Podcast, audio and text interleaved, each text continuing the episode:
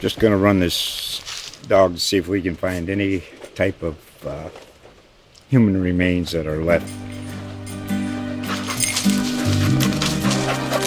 Listen to Where Secrets Go to Die The Disappearance of Derek Hennigan. From the Detroit Free Press, a new podcast set in the woods of Michigan's Upper Peninsula. Available on Apple, Spotify, Freep.com, or wherever you get your podcasts.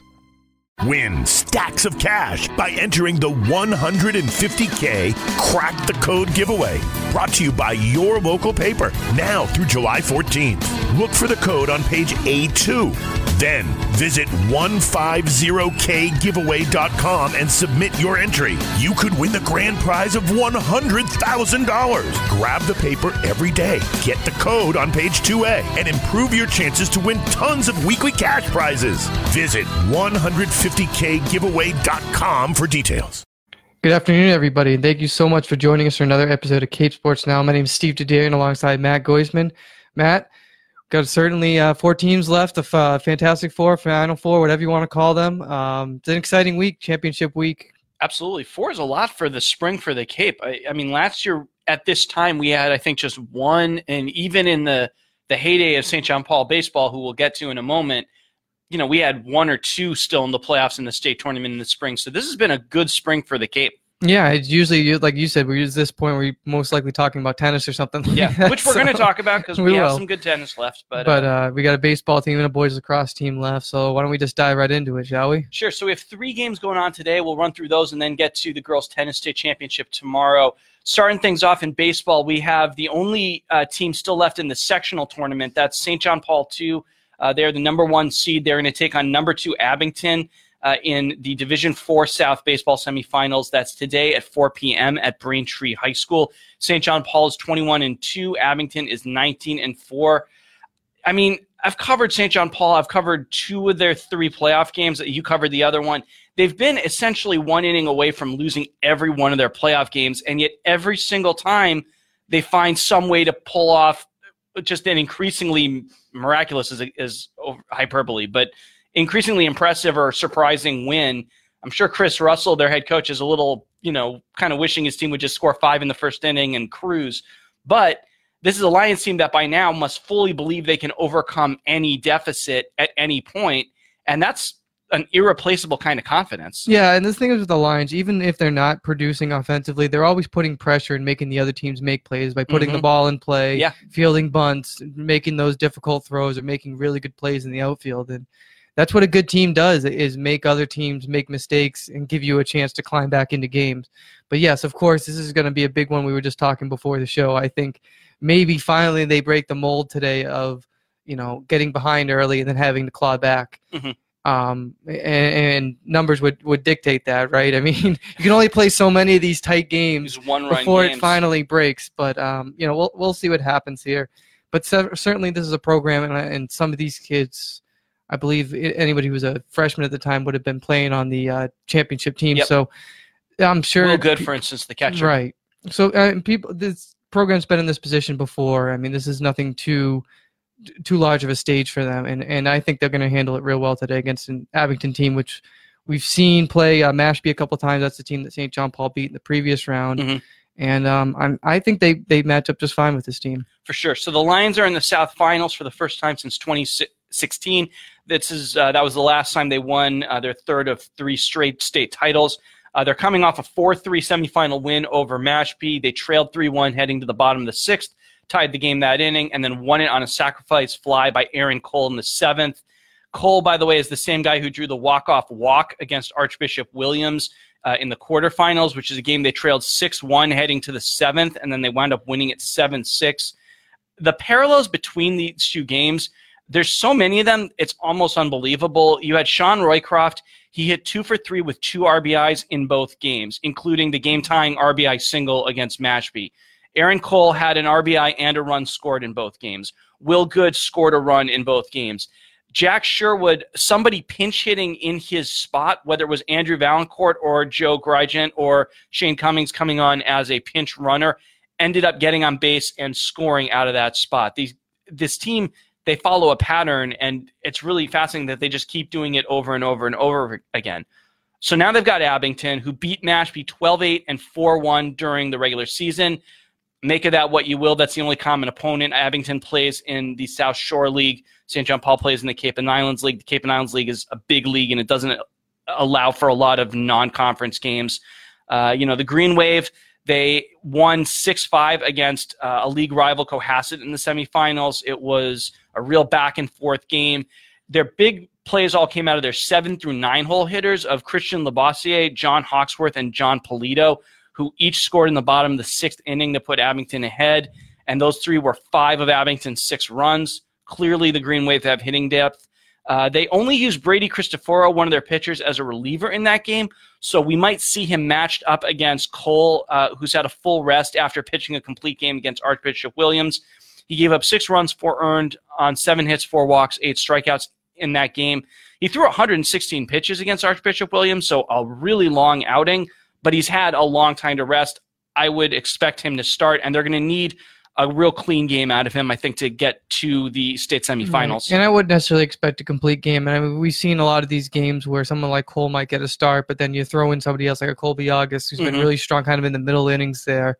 I mean, that's sometimes that's what you need. We've seen in this in this postseason that Or coming teams who have done best have been guys who have come in in relief and shut down in those later innings. You know, that fourth, fifth, and sixth when things kind of get a little you know a bit more tight. So. Yeah, Valancourt, as you mentioned, another guy. So uh, there's plenty of pitching depth on this team that even if Cole doesn't get off to a great start, Mhm. you know, you, they have plenty of guys who can eat up innings and keep keep this team in the game. That's true, but the downside to if you need to use a lot of relievers is then your bullpen is a little bit taxed, and because the MIAA opted to play the D4 South, the D4 South uh, uh, final on there was originally going to be yesterday, and then it got rained out and pushed back today. Whoever wins this game is going to have to turn around and play the North champion Manchester Essex in the state semifinals, and that's tomorrow at Campanelli Stadium in Brockton. So you only have 24 hour turnaround if you have to use a lot of pitchers, that's going to put you a little bit behind the eight ball going up against the Manchester Essex game, who got its game in on Saturday when a lot of the sectional uh, finals were.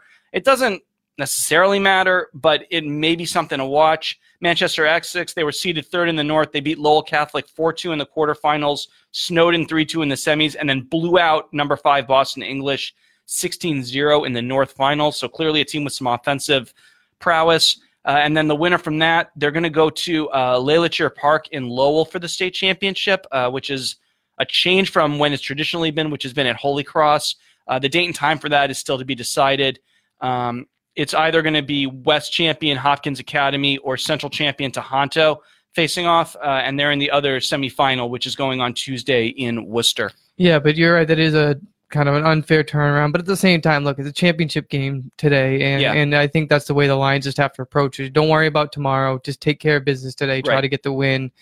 And whatever the pitching situation is tomorrow, that's what it is. But at least you'd be in the state semifinals. Yep, no, absolutely. I'm sure that eh, both teams would trade having a tired bullpen for a sectional championship and semifinal berth. Right, but it's interesting to mention one more point on Abington real quick. You mentioned Christian Labossiere, really Mhm. outstanding athlete. We talked about him a lot in, in Yeah. the football scene. I believe he was their quarterback. He was a really good athlete. Or, Mhm.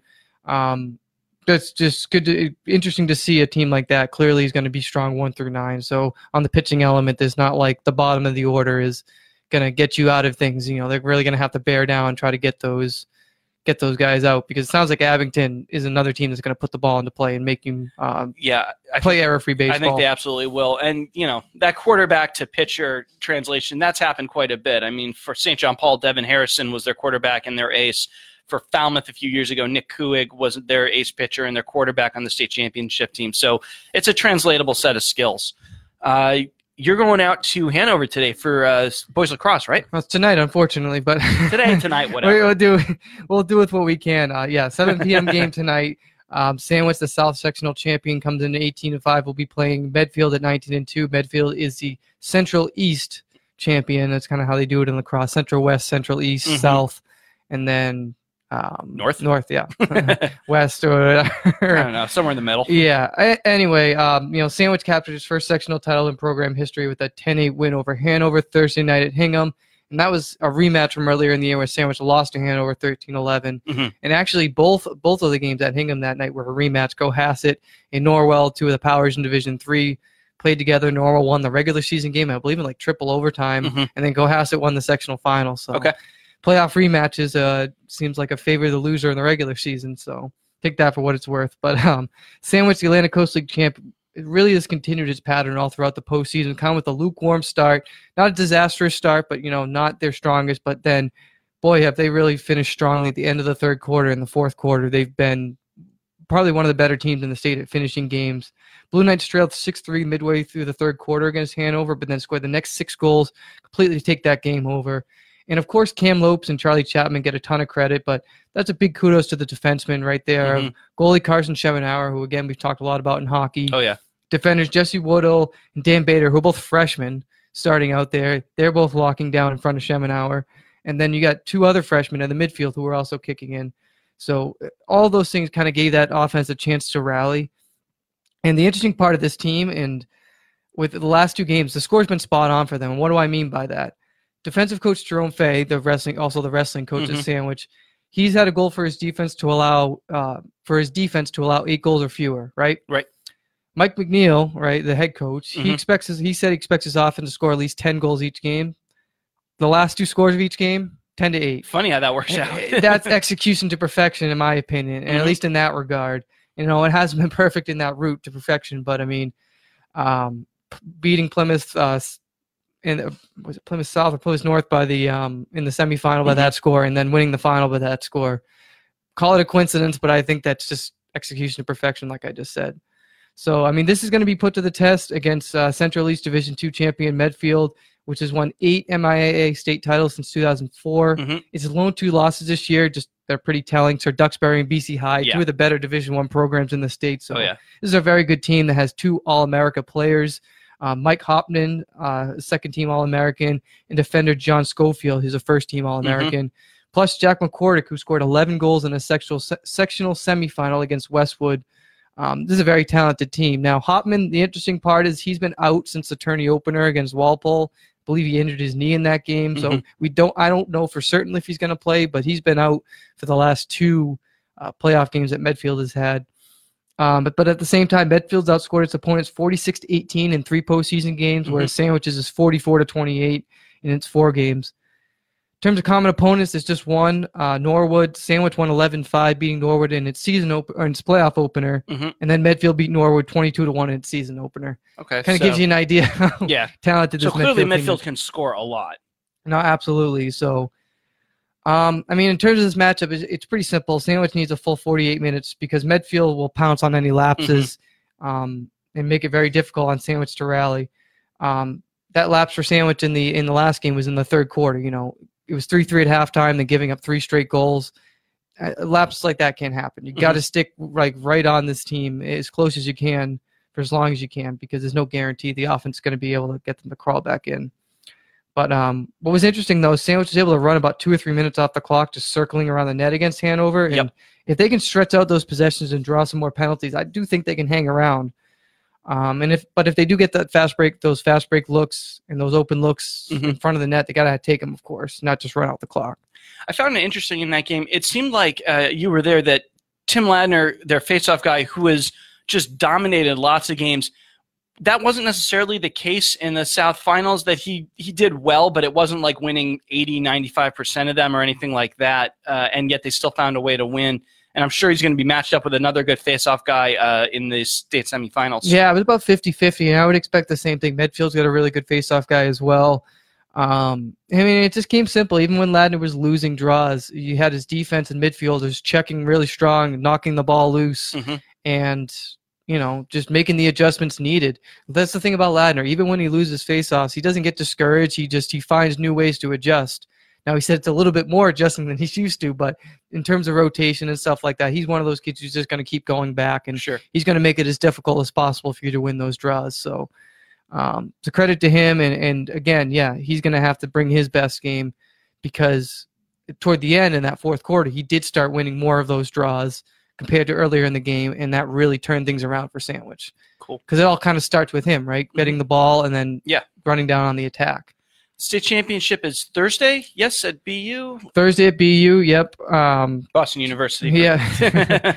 should be interesting. We don't have a time on that yet, um, but Should be a really interesting game. for sure. It's a good field if you've ever been over there. It's a it's a turf field. It's a nice uh, I facility. believe in Nickerson, right? Yeah, Nickerson. It's just kind of their all. Per- that's where I went to grad school. It's kind of their all purpose. Former home of the Boston Braves, I believe. I Right? think that's correct. Yeah, way back in the day. Field looks a little field looks a little bit different now. I would say. Uh, well, it has lights. uh, we'll switch it over to tennis now. For the we have Martha's Vineyard. The boys and the girls are still alive in the tournament. Uh, Steve is going to talk about the girls in the state championship in a couple minutes. I'll start with the boys. Uh, in the Division Three state semifinals, Martha's Vineyard is 20 and 0. They're taking on Weston, which is 14 and 5. That's a 3:30 p.m. game at Lexington High School. So if you're going to go to that game, probably leave very soon. I'm assuming if you're on the island, you've already left. um, you know, the Vineyard, they put the full strength of their singles players on display, uh, and uh, last week, and they came away with a really big win over Dover Sherburne. It, that was a three-two win.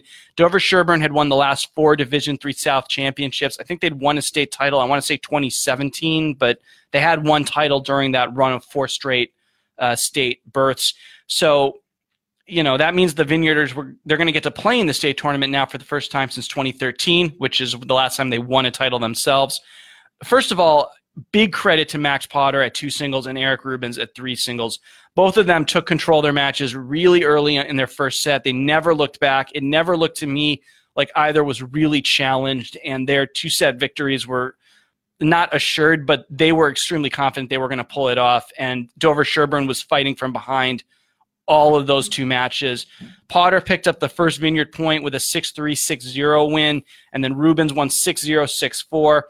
That alone would have been noteworthy because Dover Sherburne had swept all of their previous playoff opponents 5 0. And I could hear some of the parents from the uh, from Dover Sherburne very surprised that their players hadn't won their first sets and that they were going to give up points, let alone that they would eventually lose the match. It's almost like seeing Barnstable volleyball when they finally lose Yeah. a set Yeah, in the final bit. in the biggest game of the year. yeah I, no I, I absolutely think that you know and when you're in that situation and you've never lost it can be very mentally challenging on the players who suddenly realize they have to win. Mhm. uh, and we'll get to that in a minute. Potter you know i thought he had a little bit more power in his game than rubens um, who plays the way i've seen a lot of three singles players play which is uh, focus on volleying consistency nothing too overpowering. I, if you talk to rubens i think he would say the same thing.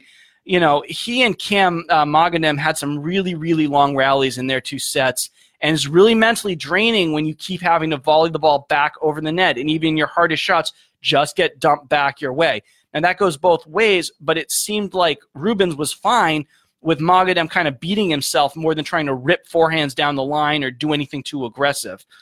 Yeah, a Um, lot of those matches just come down to avoiding unforced errors. Yeah, and that's what I think that's what you mean by more of consistency. It's just, exactly.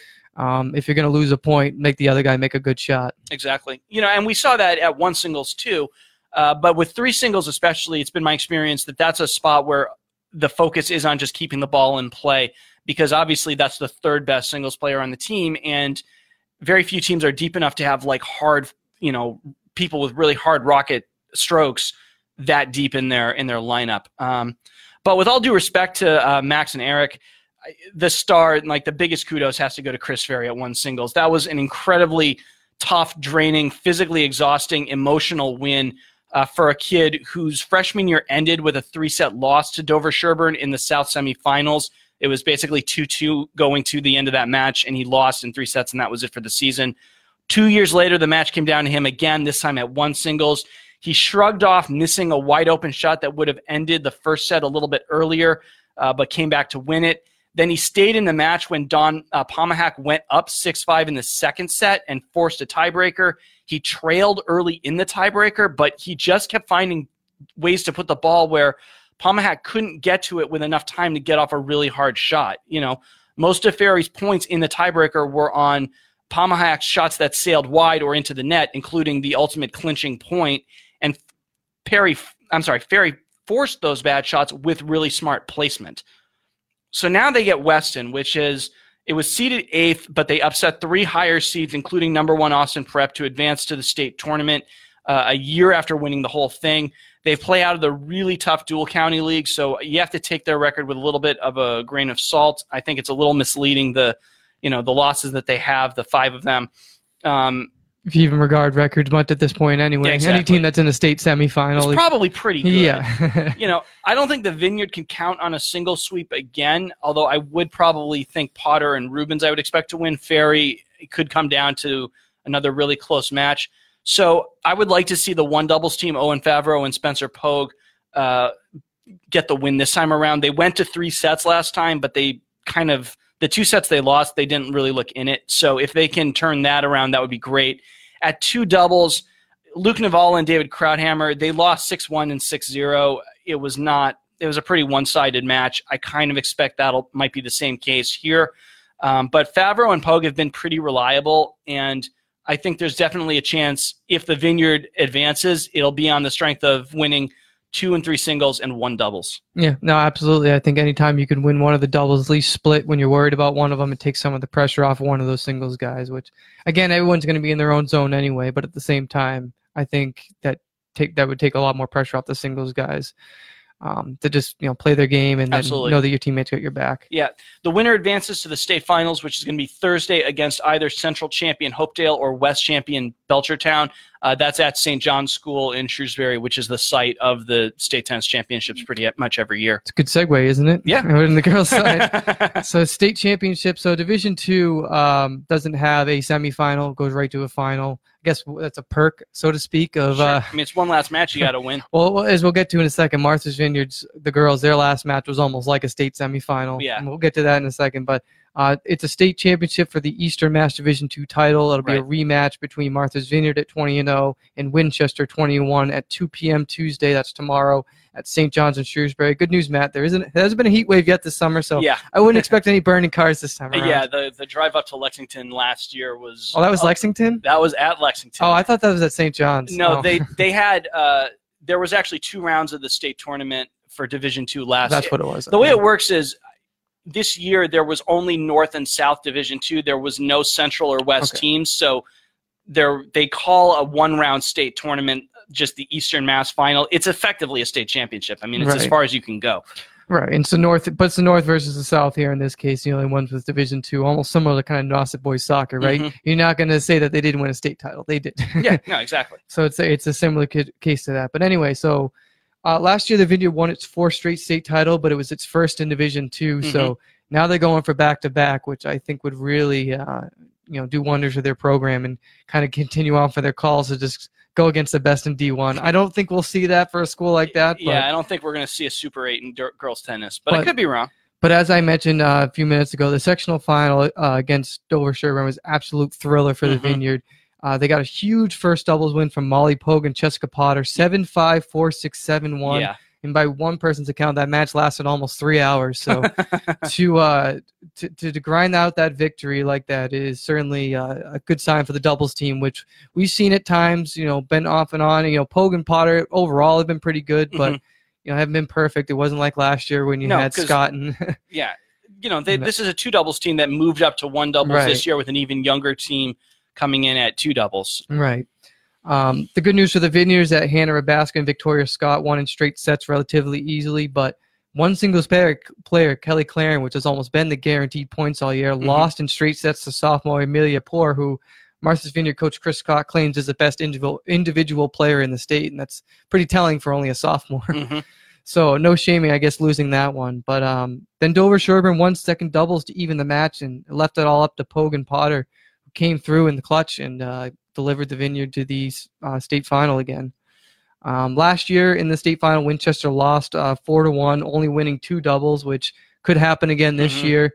Again, we've mentioned that's kind of in their weak point. Uh, its lineup looks like Carolyn Freedy at one singles, Olivia uh, DiMichelis at two singles, uh, senior Nicole Costellis at three singles. Mhm. Um, one doubles, you have seniors Laura, uh, Ch- excuse me, Lauren Chilton and uh, Taylor Kenrich, and then um, Maddie Tank and Grace Thompson at two doubles. So that was the lineup in a five nothing win over Newburyport in the D2 North final. Mhm. Uh, Chilton Kenrich won the Division Two North individual doubles title, and I believe are on to the state individual uh, tournament as it wraps up.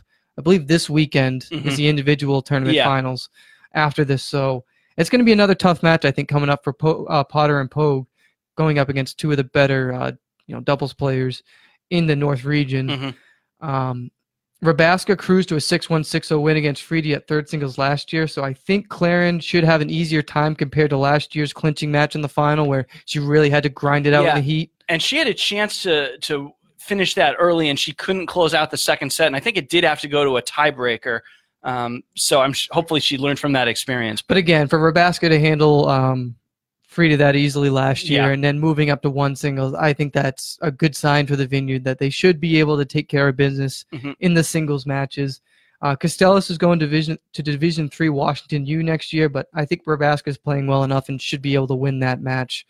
Um, I haven't seen much on um, their second singles player Olivia DiMichelis. It's Mhm. two singles, but Victoria Scott has also been playing really well, And and I would I think she should be favored in this match. yeah, I think so too. I mean, you know, Scott is going to be playing college tennis next year. I believe I don't want to say Bates is where she's going, but you know, she and Rabaska are still undefeated this year. Neither of them has lost, and Claren only has that one loss, you know, to her name. And I'm betting she's going to be a little bit steamed about that, and, and probably looking to play better in this final game. And Scott's opponent's a sophomore. She did win her last match 6-2, 5-7, 10-4. So I mean, clearly she's a fighter. Yeah. But I, again, like you mentioned, you know, Scott hasn't lost this year. I'd be really surprised if she lost in this match. Yeah. So I, I do think singles will be able to take care of business here. Um, and we'll just see. It could even be the same exact score as last year. Yeah. It's lining up pretty well though for the Vineyard, and I and uh, yeah, that- that would certainly be a, an impressive milestone to win five consecutive state championships, no matter what division you're in. Absolutely, especially with some changeover and a squad that, while it's still clearly very, very good, I mean, you lost a team last year where one player had never lost a varsity match and one player had only lost once, I think, as a freshman.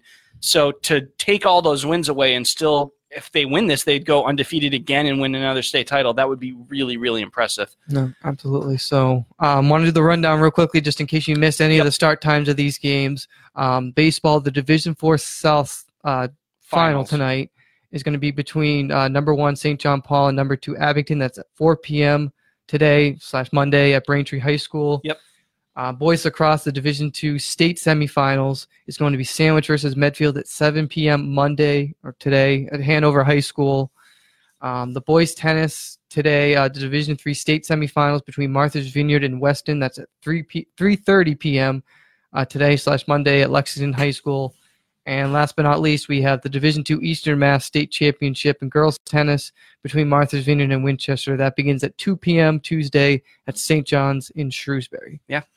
I think that'll do it for this week's episode of Cape Sports Now. You can find this episode and links to all previous episodes uh, at our website, capecodtimes.com slash sports and capecodtimes.com slash uh, Cape Sports Now. You can check our Twitter feed for updates on uh, scores, scheduling. There's some rain in the forecast for this week, so it's very possible some of this stuff may get postponed, at least tomorrow's match. We're very much keeping an eye on. Uh, you can follow that at, at SportsCCT. You can also follow us individually on Twitter. I'm at Matt Goisman CCT. That's M A T T G O I S M A N C C T. I'm also on Twitter at Steve underscore Derderian. My last name's D E R D E R I A N. You Oh, go ahead. sorry, you can also find this episode through the Cape Cod Times uh, Facebook page, and you can download it as a podcast through whatever podcast app you use. You can uh, your Apple products, Google, whatever. Probably we're there somewhere. So just go searching for Cape Sports now. Uh, we're gonna have one more episode next week to wrap up the spring and the entire school year. We'll see you then. All right. Just gonna run this dog to see if we can find any type of uh, human remains that are left. Listen to Where Secrets Go to Die The Disappearance of Derek Hennigan. From the Detroit Free Press, a new podcast set in the woods of Michigan's Upper Peninsula.